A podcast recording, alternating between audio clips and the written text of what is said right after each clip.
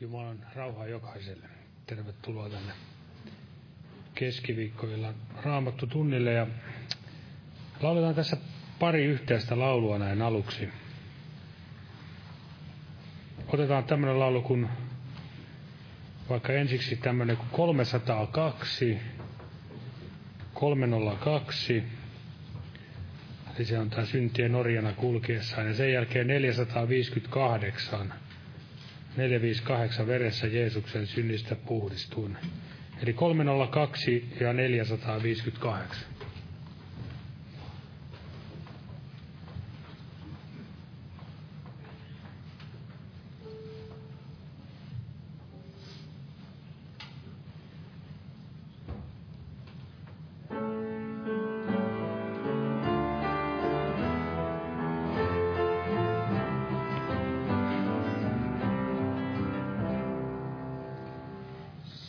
Syntien orjana kulkiessaan.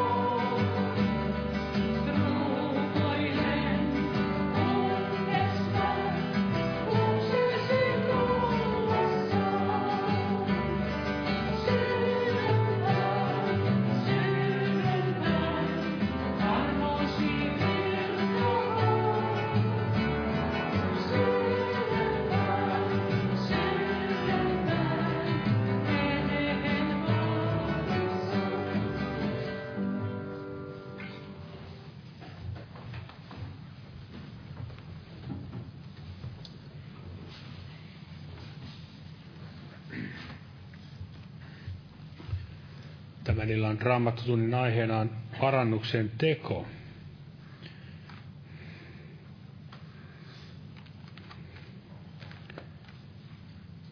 Ja ajattelin itse ottaa tähän aluksi muutama jakeen. Ja täältä Matteuksen evankeliumista. Täältä 3. luvusta. Ja sieltä luvun alusta. Niinä päivinä tuli Johannes Kastaja ja saarnasi Juudean erämaassa. Ja sanoi, tehkää parannus, sillä taivasten valtakunta on tullut lähelle. Sillä hän on se, josta profeetta Esajas puhuu sanoen, huutavan ääni kuuluu erämaassa, valmistakaa Herralle tie, tehkää polut hänelle tasaisiksi. Ja Johanneksella oli puku kamelin karvoista ja vyötäisillään nahkavyö. Ja hänen ruokanaan oli heinäsirkat ja metsähunaja. Silloin vaasi hänen tykönsä Jerusalem ja koko Juudea ja kaikki Jordanin ympäristö. Ja hän kastoi heidät Jordanin virrassa, kun he tunnustivat syntinsä. Mutta nähdessään paljon fariseuksia ja saddukeuksia tulemaan kasteelle, hän sanoi heille, te kyykäärmeiden sikiöt, kuka on neuvonut teitä pakenemaan tulevaista vihaa. Tehkää sen tähden parannuksen soveliaita hedelmiä. Älkääkä luulko saattavanne sanoa mielessänne, onhan meillä isänä Abraham, sillä minä sanon teille, että Jumala voi näistä kivistä herättää lapsia Abrahamille. Ja on kirves pantu puitten juurelle. Jokainen puu, joka ei tee hyvää hedelmää, siis hakataan pois ja heitetään tuleen. Minä kastan teidät vedellä parannukseen. Mutta se, joka minun jäljessäni tulee, on minua väkevämpi, jonka kenkiäkään minä en ole kelvollinen kantamaan. Hän kastaa teidät pyhällä hengellä ja tulella.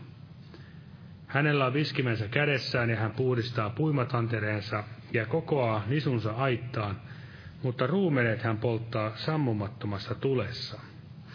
Eli Johannes Kastaja, hän oli huutavan ääni erämaassa, valmisti Herran tietä Herralle, valmisti kansaa ottamaan Jeesuksen Messiaan vastaan. Ja hänellä oli tämä yksinkertainen evankeliumin sanoma, että ihmisten tuli näin tehdä parannus. Ja mitä on parannus, niin varmasti Jesse tästä asiasta enemmän tulee puhumaan, mutta sehän on niin kuin Raamatussa puhutaan, mielenmuutos.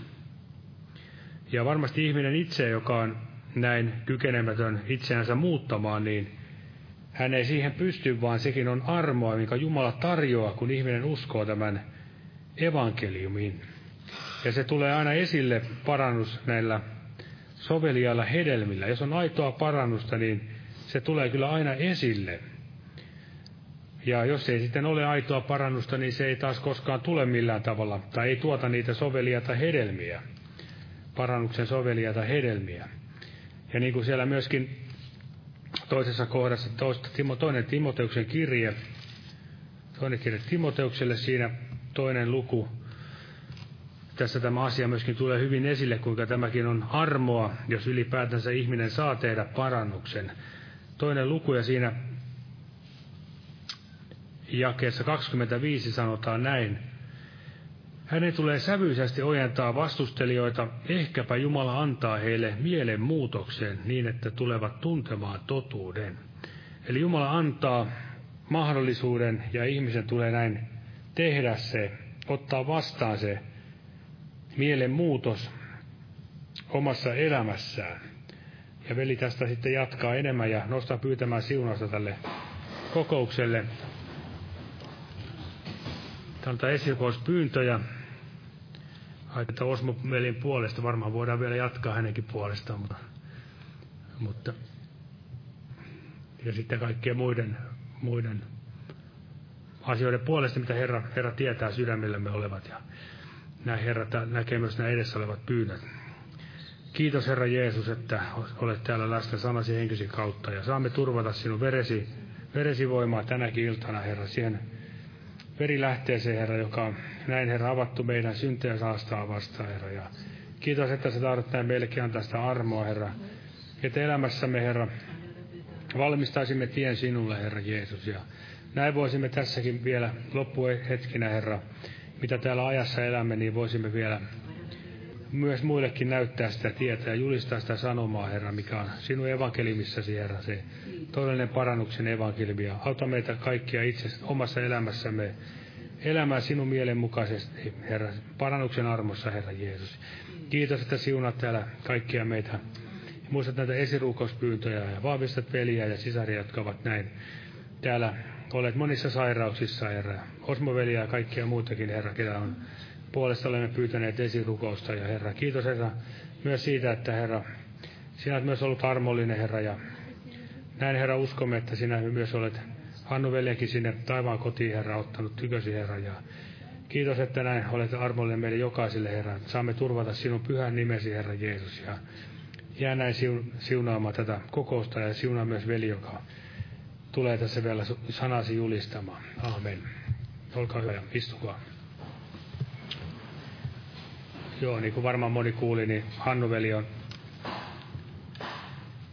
poistunut joukostamme ja varmasti myös saamme luottaa, että Herran armo kantaa sinne. Hänetkä on sinne viimeiseen asti kantanut. Ja lauletaan nyt tässä lauluja, kannetaan samalla vapaaehtoinen uhri Jumalan työn hyväksi. Eli lauletaan tämmöinen luku 272. 272. Nyt riemuuten laulaa sydämeni, kun synnistä päästä mä voin. Ja niin tosiaan lauluaikana kannetaan myös vapaaehtoinen uhri Jumalan työn hyväksi. Jumalan siunasta jokaiselle.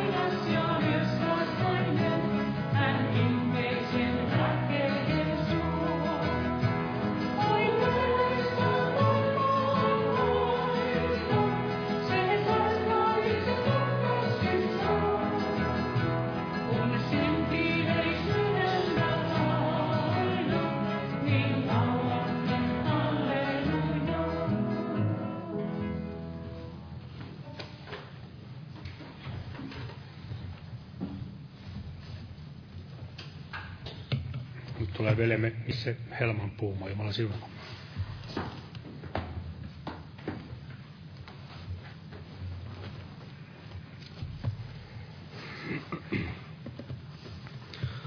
Joo, rauhaa vaan kaikille. Ja aiheenahan oli tämä parannuksen teko. Ja aloitetaan täältä Apostolien teoista luvusta 20 ja sen jakeesta 21. Apostolien teot 20 ja 21 täällä Paavali kertoo vähän hänen siitä elämän työstä, mitä hän oli tehnyt ja kuinka hän oli julistanut tätä evankeliumia ja opettanut sitä ihmisille. Eli Apostolien teot 20 ja jae 21, niin täällä Paavali sanoo tällä tavalla, että vaan olen todistanut sekä juutalaisille että kreikkalaisille parannusta kääntymyksessä Jumalan puoleen ja uskoa meidän Herraamme Jeesukseen Kristukseen. Eli olen todistanut sekä juutalaisille että kreikkalaisille parannusta kääntymyksessä Jumalan puoleen ja uskoa meidän Herraamme Jeesukseen Kristukseen.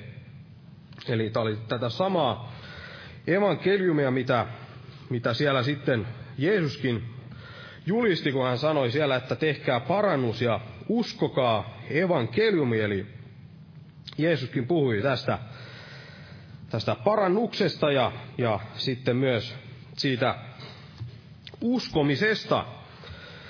Ja tässä Paavali ehkä tuo vähän tarkemmin esille tässä kohtaa tämän evankeliumin luonteen, eli ja ennen kaikkea tämän parannuksen tekemisen luonteen. Eli tämä jae antaa vähän tällaista valoa siihen, että mitä tämä parannuksen tekeminen tarkoittaa, kun hän sanoo tässä, että parannusta kääntymyksessä Jumalan puoleen.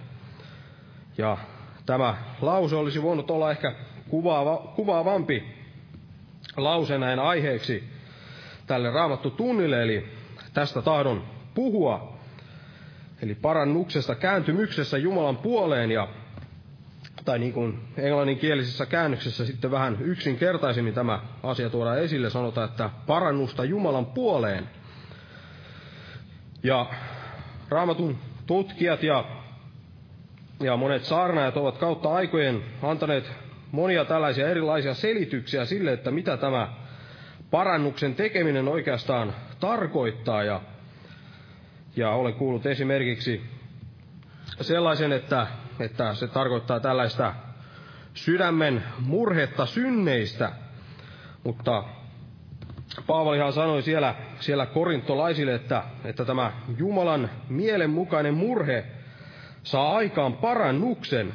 Eli hän ei varmasti tarkoittanut sitä, että tällainen Jumalalle otollinen murhe niin saisi aikaan näin lisää murhetta ja sitten olisi tällainen ikään kuin tällainen ikuinen kierre murhetta murheen päälle, vaan tämä parannus todella itsessään ei sisällä tätä murhetta synneistä, vaan se usein näin edeltää sitä parannusta ja johdattaa siihen, niin kuin Paavalikin siellä todisti. Eli se Jumalan mielenmukainen murhe ja murhe niistä synneistä niin sai aikaan sen parannuksen heille. Eli tämä ei ole sitä parannusta, tämä tällainen murhe synneistä ja sydämen tällainen murhe näistä synneistä, mitä ihminen on tehnyt, vaikka tämä saattakin näin edeltää sitä. Ja tämä suomenkielinen sana, näin parannuksen tekeminen, niin ei ehkä ole paras vastine tälle alkutekstin metanoia-sanalle, joka sitten, niin kuin tässä veli alussa puhuikin, niin tarkoittaa enemmänkin tällaista mielenmuutosta. Ja tämä suomenkielinen sana antaa vähän ehkä sellaisen kuvan, että siinä kutsuttaisiin ihmistä jotenkin näin parantelemaan itseään. Ja vaikka aiheena onkin tällainen parannuksen teko, niin todella tarkoituksena niin ei ole puhua mistään itsensä parantelemisesta, vaan siitä, mitä tämä Raamattu todella tarkoittaa sillä, kun se kutsuu ihmistä näin parannukseen. Eli tämä parannuksen ydin ei ole siinä, että ihminen yrittää jotenkin omassa voimassaan näin parannella tapojaan, vaikka sen seurauksena onkin usein tämä tai aina tällainen jonkinlainen tapojen parantuminen. Ja puhun tästä tästä enemmän sitten lopuksi, kun puhun tästä parannuksen hedelmästä, mistä velikin tässä alussa vähän puhui. Ja tämä parannus, mistä Raamattu puhuu, niin kuin sanoin, niin se tarkoittaa tällaista mielen muutosta ja mielen, niin kuin jotkut ovat sanoneet, että mielen ja asenteen muutosta. Eli myös tällaista asenteen muutosta, ja tällaisessa mielen ja asenteen muutoksessa niin aina seuraa myös tällainen toiminnan muutos, mutta ei kuitenkaan ole itsessään riittävää, että ihminen näin muuttaa niitä tapojaan, jos kuitenkin hänen asenteensa sitten pysyy samana, pysyy ennallaan siinä, missä aina ennenkin oli ollut. Jos oli tällainen vihollisuus Jumalaa vastaan, niin jos se asenne pysyy tällaisena samana, niin tällainen itsensä parantelu, näiden tapojen parantelu, niin se ei ole sellaista todellista parannusta, eikä ole kestävää parannusta, se ei tule kestämään sellainen. Eli tällainen parannuksen tekeminen on mielen ja asenteen muuttamista, mutta tähän on vielä tärkeää lisätä, että minkä suhteen meidän mielemme ja tämä asenteemme muuttuu, niin useinhan puhutaan siitä, että parannus olisi tällaista synneistä kääntymistä. Eli toisin sanoen mieli ja asenne sitten tätä syntiä kohtaan muuttuu. Ja tämä onkin osittain totta, koska Raamattuhan puhuu toistuvasti siitä, kuinka ihmisen tulisi näin kääntyä pois siltä pahalta tieltänsä, missä hän vaeltaa. Mutta kuitenkin jos tämä parannuksen tekeminen jätetään ainoastaan sellaiseksi, että se on vain tällaista mielen ja asenteen muuttumista syntiä kohtaan ja käännytään sitten pois niistä synneistä, siltä pahalta tieltä, niin silloin tämä parannus jää ikään kuin puolitiehen, eli tässä on vaan puolet tästä todellisesta parannuksesta. Ja todella ihminen voi lopettaa tällaisten tiettyjen syntien tekemisen ja kuitenkin lopettaa ne ilman, että se kuitenkin olisi tällaista todellista parannusta. Ja tämä johtaa yleensä siihen, että ainoastaan tällaiset näkyvimmät synnit poistuu ihmisestä ja joskus ei välttämättä edes poistu, vaan vähenevät. Eli tällaista puolinaista parannusta. Ja se johtaa myös siihen, että ihminen ei sitten kestä kuitenkaan sitten niissä kiusauksissa ja synti tulee sitten helposti takaisin sinne ihmisen sydämeen. Ja se vielä johtaa myöskin siihen, että elämästä tulee vain tällaista vähän rajoittuneempaa elämää, eli tehdään vain vähemmän asioita kuin mitä joskus ennen tehtiin. Eli monet asiat ovat jääneet pois elämästä, mutta kuitenkaan mitään sitten ei ole sen tilalle tullut. Ja tämä johtaa ihmisen sitten tällaiseen kuivaan uskonnollisuuteen, eikä ihminen sitten kestä mitään tällaisia suurempia koetuksia, se ei ole sellaista kestävää parannusta. Mutta tässä luetussa Raamatun kohdassa, mitä luettiin, niin Paavali vähän valaisi meille lisää tätä parannuksen tekemistä, että mitä se tarkoittaa. Eli hän sanoi, että parannusta kääntymyksessä Jumalan puoleen. Eli parannus ei ole ainoastaan sitä, että käännytään pois niistä synneistä, missä ennen ryvettiin.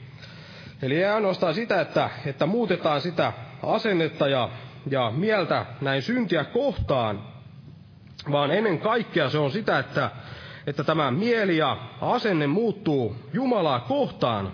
Mielen ja asenteen muutos näin Jumalaa kohtaan, Jumalan puoleen. Ja Raamattuhan todistaa, että ihmiset ovat näin syntiin langenneita ja ovat tällaisessa vihollisuudessa Jumalaa vastaan. Ja tässä parannuksen teossa tästä vihollisuudesta sitten päästään näin vapaaksi. Ja paras tällainen esimerkki, mitä Raamatusta löytyy, mikä kuvaa tätä parannuksen tekoa, tätä todellista parannuksen tekoa Jumalan puoleen, niin on täällä Luukkaan evankeliumissa ja 15. luvussa täällä, missä on tämä tuttu vertaus tästä tuhlaajapojasta. Luukkaan evankeliumin 15 lukuja siinä ja alkaen jakeesta 11 Jeesus alkaa kertomaan tästä tuhlaajapojasta ja luetaan se ihan tuohon jakeeseen 24 asti, ennen kuin sitten tulee tämä kohta tästä vanhemmasta veljestä. Ei lueta sitä tähän, mutta otetaan tuosta jakeesta 11 alkaen. Tässä sanotaan näin, että vielä hän sanoi, eräällä miehellä oli 2 poikaa, ja nuorempi heistä sanoi isälleen, isä, anna minulle se osa tavaroista, mikä minulle on tuleva. Niin hän jakoi heille omaisuutensa. Eikä kulunut montakaan päivää, niin nuorempi poika kokosi kaiken omansa ja matkusti pois kaukaiseen maahan, ja siellä hän hävitti tavaransa eläen irstaasti. Mutta kun hän oli kaikki tuhlannut, tuli kova nälkä koko siihen maahan, ja hän alkoi kärsiä puutetta. Ja hän meni ja yhtyi erääseen sen maan kansalaiseen, ja tämä lähetti hänet tiluksilleen kaitsemaan sikoja. Ja hän halusi täyttää vatsansa niillä palkohedelmillä, joita siat söivät, mutta niitäkään ei kukaan hänelle antanut. Niin hän meni itseensä ja sanoi, kuinka monella minun isäni palkkalaisella on yltäkyllin leipää, mutta minä kuolen täällä nälkään. Minä nousen ja menen isäni tykö ja sanon hänelle, isä, minä olen tehnyt syntiä taivasta vastaan ja sinun edessäsi, enkä enää ansaitse, että minua sinun pojaksesi kutsutaan. Tee minut yhdeksi palkkalaisistasi. Ja hän nousi ja meni isänsä tykö, mutta kun hän vielä oli kaukana, näki hänen isänsä hänet ja armahti häntä, juoksi häntä vastaan ja lankesi hänen kaulaansa ja suuteli häntä hellästi. Mutta poika sanoi hänelle, isä, minä olen tehnyt syntiä taivasta vastaan ja sinun edessäsi, enkä enää ansaitse, että minua sinun pojaksesi kutsutaan. Silloin isä sanoi palvelijoilleen, tuokaa pian parhaat vaatteet ja pukekaa hänet niihin, ja pankaa sormus hänen sormensa ja kengät hänen jalkaansa. Ja noutakaa syötetty vasikka ja teurastakaa ja syökäämme ja pitäkäämme iloa. Sillä tämä minun poikani oli kuollut ja virkosi eloon. Hän oli kadonnut ja on jälleen löytynyt, ja he rupesivat iloa pitämään. Ja ajattelin, että voisimme vähän verrata tätä kertomusta näin tuhlaajapojasta näihin erilaisiin käsityksiin tästä parannuksen teosta. Eli jos tämä parannus olisi vain tällaista jonkinlaista murhetta synnistä, eli tietynlaista tällaista katumusta synnistä, mutta ei kuitenkaan sellaista todellista katumusta, mikä sitten johtaisi siihen todelliseen parannukseen, niin tämä vertaus on silloin päättyisi tähän jakeeseen 17, missä sanottiin näin, että niin hän meni itseensä ja sanoi, kuinka monella minun isäni palkkalaisella on yltäkyllin leipää, mutta minä kuolen täällä nälkään. Jos näin parannus olisi vain tällä murhetta synnistä, niin tämä päättyisi tämä kertomus tähän. Ja jos tämä päättyisi tähän, niin silloin voitaisiin sanoa, että tämä tuhlaajapoika kyllä ymmärsi näin tehneensä väärin ja häntä näin kadutti kaikki se, mitä hän oli tehnyt, koska se oli johtanut hänet sellaiseen tilaan, missä hän oli. Mutta kuitenkin hänen parannuksen tekonsa olisi vain jäänyt tällaiseksi itsesääliksi. Eli hän muisteli siellä, millaista siellä isän kodissa oli. Ja ajatteli, että millaista olisikaan voinut olla, jos hän ei olisikaan siellä koskaan lähtenyt pois sieltä isän kotoa. Eli tällainen parannus ja ainoastaan tällaiseksi voivotteluksi, mutta ei kuitenkaan johda mihinkään. Ja sitten taas, jos tämä parannus olisi vain jonkinlaista tällaista itsensä parantelua tai tällaista pelkkää näkyvistä synneistä kääntymistä, niin tässä olisi useampikin tällainen ongelma. Eli tuhlaajapoika oli jo siellä tuhlannut kaikenlaisuutensa, ja hänellä ei ollut enää mitään siellä jäljellä, ja hänellä ei ollut mitään, mitä hän olisi voinut käyttää näin eläkseen irstaasti. Eli hän oli siellä jo kaiken tuhlannut. Ja joskus ihmisellä voi käydä niin, että hän synnissä eläessään näin tuhoaa sen elämänsä niin, että esimerkiksi menettää terveytensä niin pahasti, että ei enää edes kykene tekemään kaikkea sitä syntiä, missä ennen Ennen sitten Elia, ja kun hän sitä näin, sitä syntiä rakasti, niin kaikkea sitä hän ei enää kykene tekemään. Ja todella, jos tilanne on tällainen, niin jonkinlaisesta tällaisesta itsensä parantelusta tai näistä tällaisista synneistä, näkyvistä synneistä luopumisesta, niin sillä ei olisi juurikaan minkäänlaista arvoa. Eli jos tämä tuhlaaja poikakin tässä vaiheessa olisi näin sanonut, että hyvä on en enää elä irstaasti, niin se olisi ollut hyvin, hyvin helppoa näin tällä tavalla sanoa, koska hän ei enää edes kyennyt näin elämään tällä tavalla irstaasti, niin kuin hän siellä ennen eli, koska hän oli näin kaiken menettänyt, ja sillä ei enää olisi minkäänlaista tällaista arvoa. Mutta jos me ajattelisimme, että tämä tuhlaaja poika olisikin mennyt näin itsensä jo siellä aikaisemmin ja lopettanut sen irstaasti elämisen vielä silloin, kun hänellä oli sitä rahaa ja kaikkea, niin ehkä hänen elämänlaatunsa olisi näin parantunut, eikä hänen olisi tarvinnut siellä elää näiden sikojen keskellä, mutta kuitenkaan tämäkään ei olisi ollut se paras ratkaisu. Ensinnäkään Jeesuksella ei olisi tällaisesta tuhlaajapojasta varmasti ollut paljoakaan kerrottavaa, ja toiseksi tämä tuhlaajapoika olisi kuitenkin jäänyt muiden näiden syntiensä orjiksi, ja hänellä olisi ollut hyvin, hyvin raskas elämä näin pyrkiessään pitämään tällaisesta laista ja säädöksistä kiinni ja voittamaan niitä kiusauksia siellä omassa elämässään. Ja viimeiseksi, mikä on kaikkein suurinta, niin hänelle olisi jäänyt edelleen nämä tulehtuneet välit hänen isänsä kanssa. Ja tämä tarkoittaa sitä, ettei hän koskaan olisi saanut kokea sitä isänsä anteeksi antoa, eikä hän koskaan olisi saanut näitä isänsä antamia parhaita vaatteita ja kenkiä päällensä, mistä siellä puhuttiin, eikä sitä sormusta sormensa. Ja hänen vuokseen ei myöskään koskaan olisi sitten pidetty tällaista ilojuhlaa. Ja mikä tässä on vakavinta, niin hänen isänsä ei koskaan olisi sanonut hänestä näitä sanoja, mitkä täällä löytyy jakeessa 24.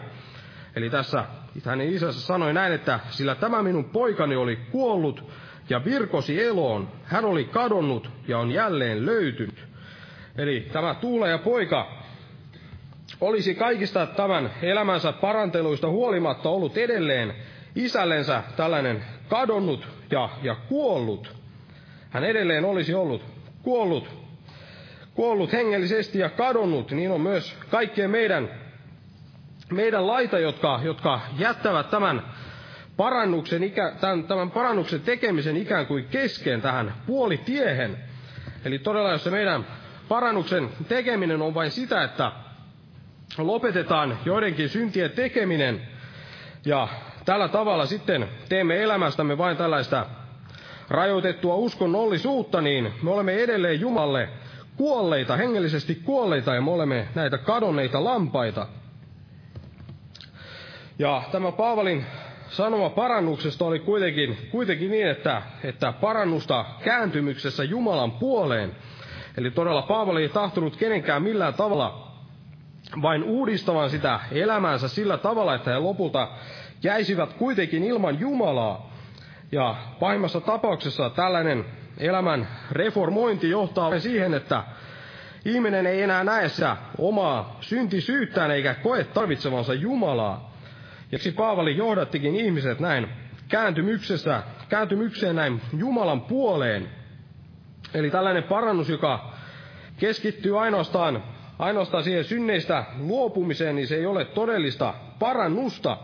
Eli siihen todella kuuluu synneistäkin pois kääntyminen, mutta se ei näin keskity siihen eikä se jää siihen.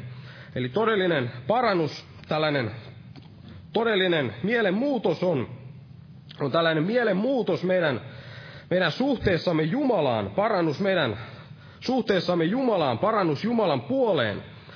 Todellinen parannus mielen ja asenteen muutosta Jumalaa kohtaan.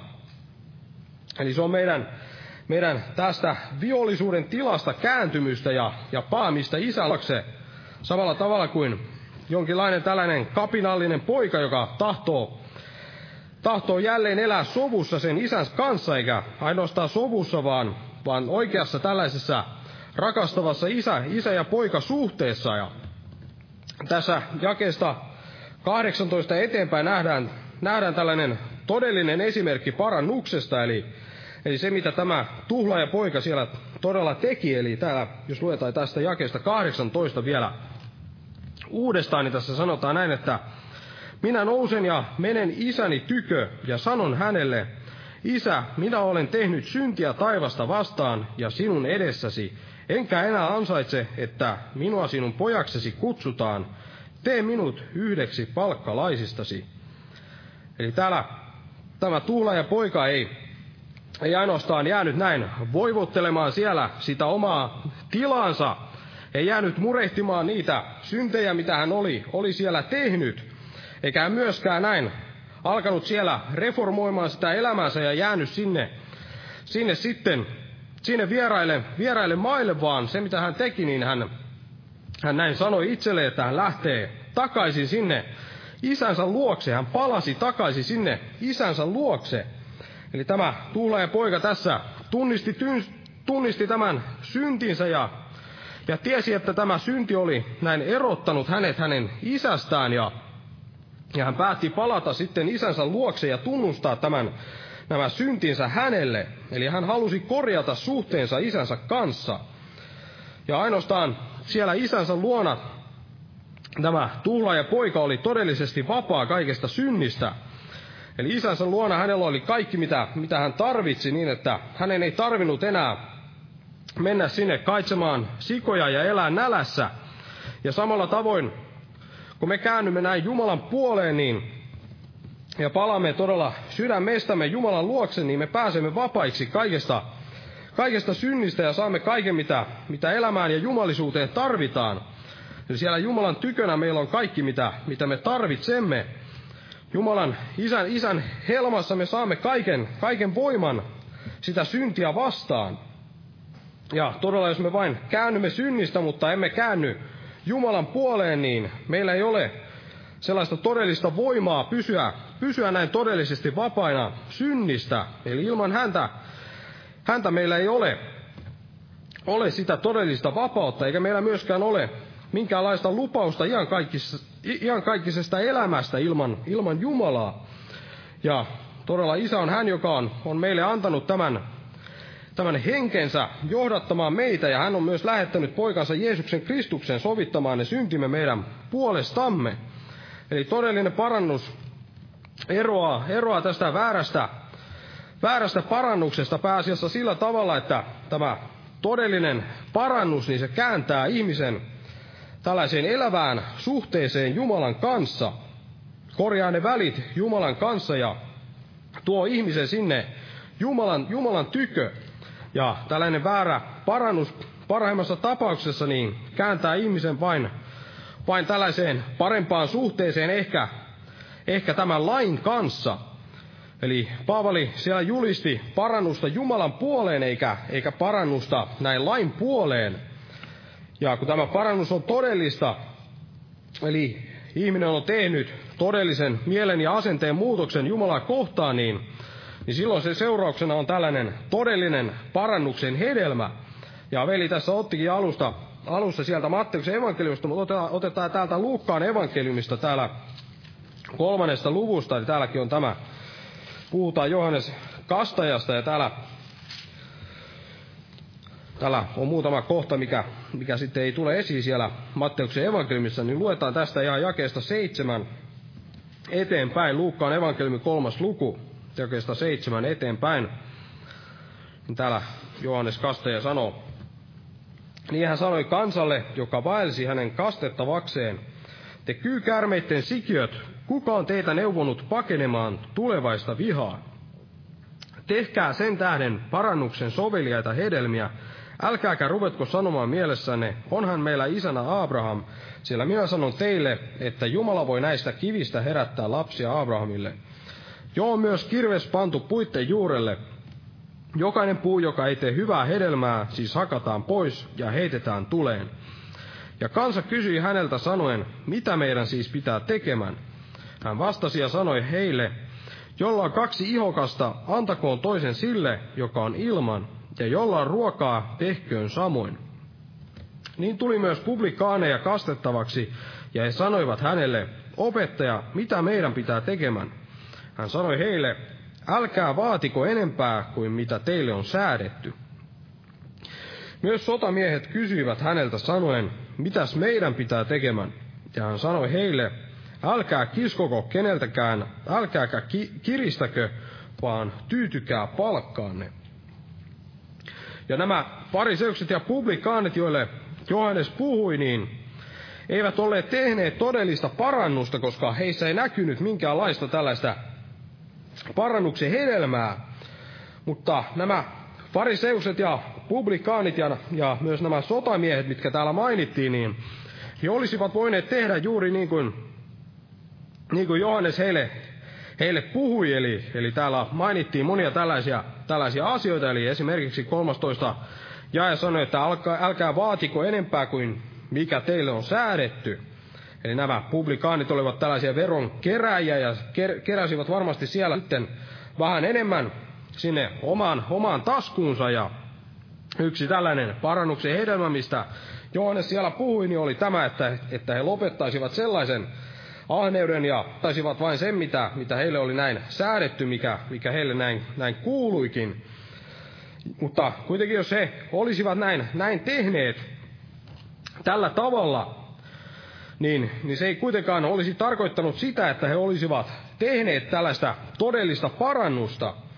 Eli todella jos ihmisessä ei näy tätä parannuksen hedelmää, niin se on selkeä merkki siitä, että he eivät todellakaan ole tehneet sitä parannusta, mutta ihminen voi myös osoittaa jonkinlaista tällaista parannuksen hedelmää olemalla tällainen uskonnollinen ja keskittymällä tällaisen ehkä tällaisen hedelmän puristamiseen itsestään ja pyrkimällä näin elämään tällaista hyvää elämää.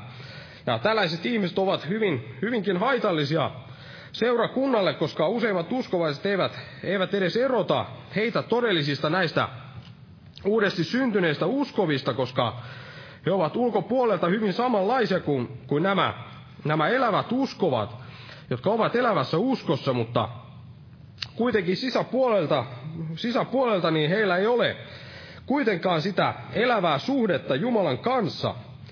Eli kaikki on vain tällaista ulkonaista ulkokultaisuutta, ja tämä tapahtuu, kun ihminen keskittyy vain siihen itsensä paranteluun tai tekee tällaisen parannuksen, mikä ei ole parannusta Jumalan puoleen, vaan tällainen puolimatkaan jäänyt parannus.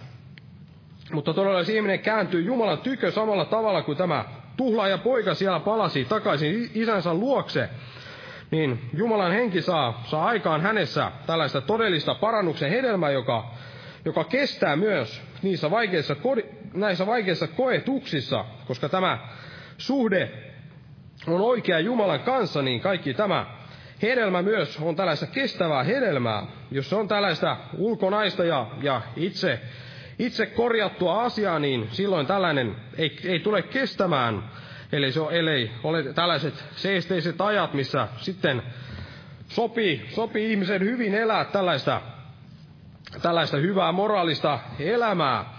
Mutta sitten kun tulee tällaiset todelliset koetukset, vainot tai mitkä tahansa, niin silloin se ihminen ei kestä sitä koetusta ja hän lankeaa jälleen sinne syntiin, ja nähdään, että se todella se parannuksen hedelmä ei ollutkaan sellaista todellista hedelmää, se ei ollut sitä Jumalasta lähtöisin olevaa hedelmää. Ja vain tällaisen todellisen parannuksen kautta niin ihminen voi saada sen todellisen pelastuksen ja päästä sinne taivaan kotiin, sinne ilojuhliin, jossa me sielläkin saamme tällaiset uudet vaatteet ja saamme iloita iankaikkisesti siellä isän ja Herramme Jeesuksen Kristuksen ja kaikkien muidenkin uskovien kanssa, jotka myös ovat sydämestään tehneet tämän täyden käännöksen, sen mielen ja asenteen muutoksen Jumalan puoleen. Ja tämä sama parannus on myös on uskomattomille ja myös uskovaisille. Eli se on parannusta Jumalan luokse, Jumalan tykö. Jos me emme ole ottaneet vastaan Jeesusta Kristusta, niin se ei riitä, että me näin parantelemme itseämme, meidän elämäämme, korjaamme jollakin tavalla tai käännymme joistakin synneistä pois, jos me emme kuitenkaan sitten ota vastaan Jeesusta näin Herramme ja pelastajanamme. Jos me emme käänny näin sydämestämme sinne Jumalan luokse, Jumalan tykö, anna sitä meidän elämämme näin Jumalalle. Ja samalla tavalla, kun ihminen sitten uskossa ollessaan niin saattaa langeta synteihin, niin silloin hänen täytyy jälleen tehdä parannusta niistä synneistä, mutta se ei myöskään ole kestävää, jos se on vain tällaista jonkinlaista tällaiseen pelkoon perustuvaa tai sitten tällaista, että yritetään sitten tällaista omaa vanhurskautta sitten rakentaa siinä omassa uskon elämässään, vaan todella, jos ihminen näin uskossa ollessaan lankeaa synteihin, niin se ratkaisu siihen on se, että me todella käännymme jälleen sydämestämme täysin sinne Jumalan luokse. Käännymme näin parannuksessa sinne Jumalan puoleen, eikä minkään lain puoleen tai jätetä sitten sitä puolitiehen niin, että me vain ainoastaan siivoamme sitä meidän elämäämme jollakin tavalla, mutta kuitenkin unohdamme se, mikä on kaikista tärkeintä, eli sen elävän suhteen Jeesuksen Kristuksen ja taivallisen Isämme kanssa. Aamen. Nostaa ylös ja kiitetään Herraa. Kiitos elävä Jumala sinun sanastasi, Herra, ja sinun armostasi, Herra, ja kiitos todella, että sinä olet valmistanut sen tien, Herra, meille, ja me saamme olla osallisia siitä sovitustyöstä, Herra, mikä sinä siellä Golgatan ristillä näin teit, kun sinä sovitit meidän syntimme, Herra, ja kuolit meidän puolestamme, Herra, ja kiitos todella, että saamme nostaa näin katseemme, Herra, sinuun, ja saamme kiittää sinua ja ylistää sinua kaikesta niistä sinun ihmetteoistasi, Herra, ja auta todella, että meidän sydämemme voisi näin täysin kääntyä sinun puoleesi, Herra, ja että voisimme jättää kaiken sen taakse, sen kaiken syntielämän ja kaiken, mikä meitä sitoo ja kietoo, Herra, ja voisimme näin elää siinä elävässä suhteessa sinun kanssasi, Herra, ja saisimme näin vaeltaa sitä voitokasta elämää, kun sinä annat meille sitä voimaa, Herra, näin vaeltaa sitä pyhää elämää, Herra, ja todella pyhitä meitä seurakuntana ja vahvista ja varjelle kaikesta pahasta ja kiitolla kaikesta hyvästä, mitä olet meille antanut, ja jää siunaamaan jokaista tänä iltana, Herra, Jeesuksen Kristuksen nimessä. Aamen. Istukaa, hyvä.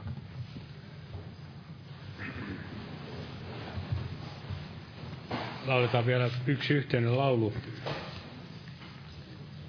Otetaan tämmöinen laulu kuin 296.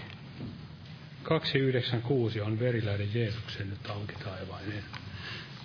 Jumalan siunausta vaan jokaiselle.